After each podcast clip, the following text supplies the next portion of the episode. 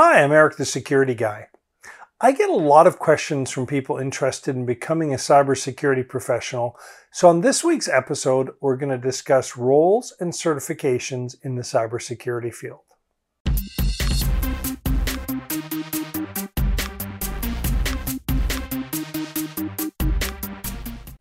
Cybersecurity is a broad field, and that often makes it confusing for people interested in the profession. While it might be a bit simplistic, I usually group cybersecurity roles into four categories. Security governance deals with topics such as security policies, compliance, privacy, and risk management at the organization level. While this category requires fewer technical skills than the others, these are typically senior roles, except perhaps in large organizations that have a team designated to dedicated to security governance. Security design is a broad area that involves designing, developing, integrating, and testing hardware, software, and systems. Roles in this category include security architect, security engineer, and secure software developer. Professionals in this area work on large enterprise wide projects, small software applications, and everything in between. In many cases, are attached to multidisciplinary teams as a security specialist. Those who want to work in design related roles need a solid technical background as well as being familiar with the specific technologies that are relevant to the project. While requirements vary, these are generally intermediate to senior roles. Security operations addresses the need to prevent, detect, respond to, and recover from cybersecurity incidents. Many professionals in this category work in a security operations center often called a SOC, the majority of which operate 24 hours a day. Shift work is often required. Vulnerability management and penetration testing also falls into this category. In general, security operations positions require strong technical skills and the ability to remain organized and communicate effectively under pressure. While there are some entry level positions in this category, most are intermediate to senior roles. Security administration deals with day-to-day security tasks. Roles within this area include provisioning and deprovisioning users, maintaining security-related hardware and software like firewalls and VPN. In these organizations, they're often dedicated security roles. In other organizations, they might be part of a larger help desk, network administrator, system administrator functions. Positions within this category are typically entry level to intermediate, with some senior supervisory or management roles. One of the complaints I often hear is there are relatively few entry level positions in cybersecurity. Despite a shortage of experienced cybersecurity professionals, many employers still seem to expect they can hire someone who can hit the ground running on day one. For the most part, that's an unrealistic expectation. Even senior cybersecurity professionals need time to get up to speed on organizational policies, processes, the overall IT environment, and the specifics of how various security products may be deployed and used in the organization. Cybersecurity professionals usually work closely with other IT roles, including programmers, system administrators, DevOps, network administrators, and various levels of management. It's often easier for people already in the IT field to transition into cybersecurity because they understand how IT works in large organizations. If you have no IT experience, you might consider any IT job that will give you corporate or government IT experience to get your career started. For those wanting to enter the cybersecurity field, my advice is to begin by considering what kind of cybersecurity job interests you assessing your current skills, and charting a path forward. It's important to be realistic. Just like it's unusual to see a new computer science grad hired directly into a senior management role, it's unrealistic to believe that you can take a few courses or pass a few exams and walk into a senior cybersecurity position. If you already work in IT, you have a significant advantage, and you might want to express your interest to your current employer and try to obtain security experience by expanding your current role. If you work for a large company, you might wish to discuss your interest with your company's cybersecurity team.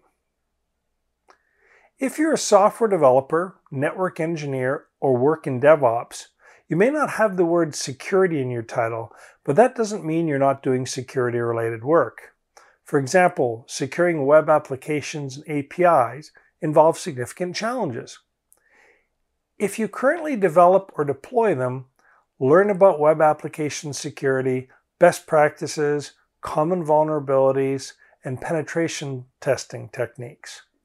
That'll benefit both you and your employer, and hopefully there'll be a good fit there. Just make sure your activities are authorized and legal. On the other hand, if you're brand new to IT and interested in cybersecurity, I recommend that you start by learning the basics of networking, databases, programming, and system administration before diving into cybersecurity.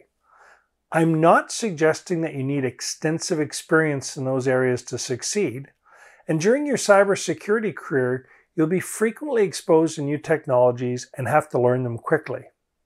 But if you don't understand TCP/IP, the basics of modern web applications and APIs, how to build and update Windows and Linux servers, and you haven't written at least some small programs or scripts in, in at least one modern programming language, you'll be quickly overwhelmed in a technical security role.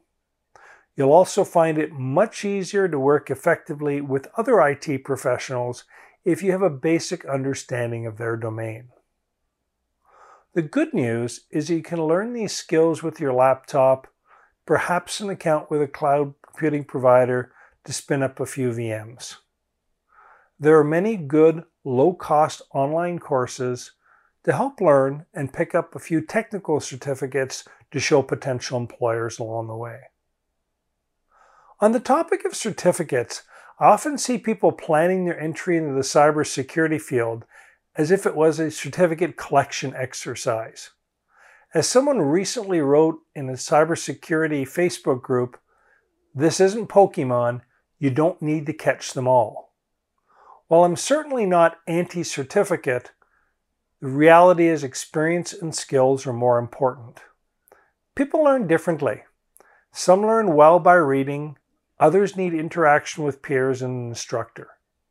Some people benefit by starting with easier certifications like Security Plus, while others view stepping stone certificates as a waste of time and money.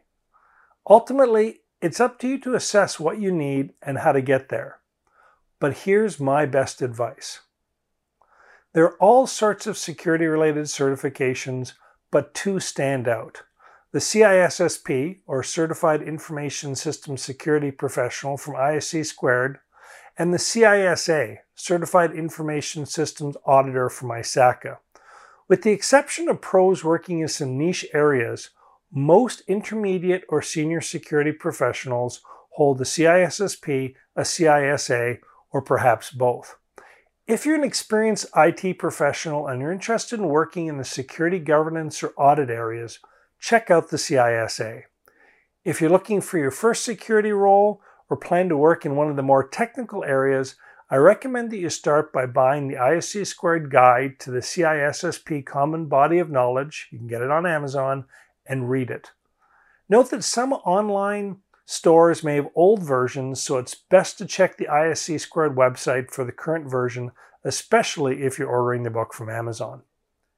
I don't want to give anyone the impression that other certifications aren't useful. SANS, GIAC, ISACA, ISC Squared, EC Council, and others provide useful certificates. But if you're just getting started, there are two reasons I suggest the CISSP CBK. First, it covers virtually every important area of cybersecurity, at least at a high level. It's not going to make you an expert in any area, but it will give you a solid overview of the entire field.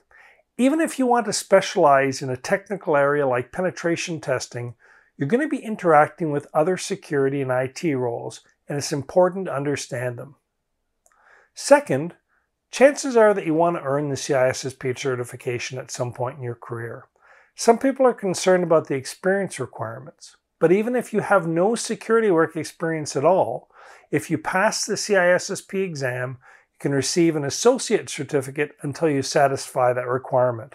This demonstrates to a potential employer that you have a strong baseline understanding of the cybersecurity field.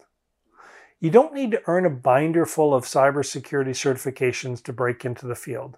Many people go straight to the CISSP and then look at more specialized training opportunities.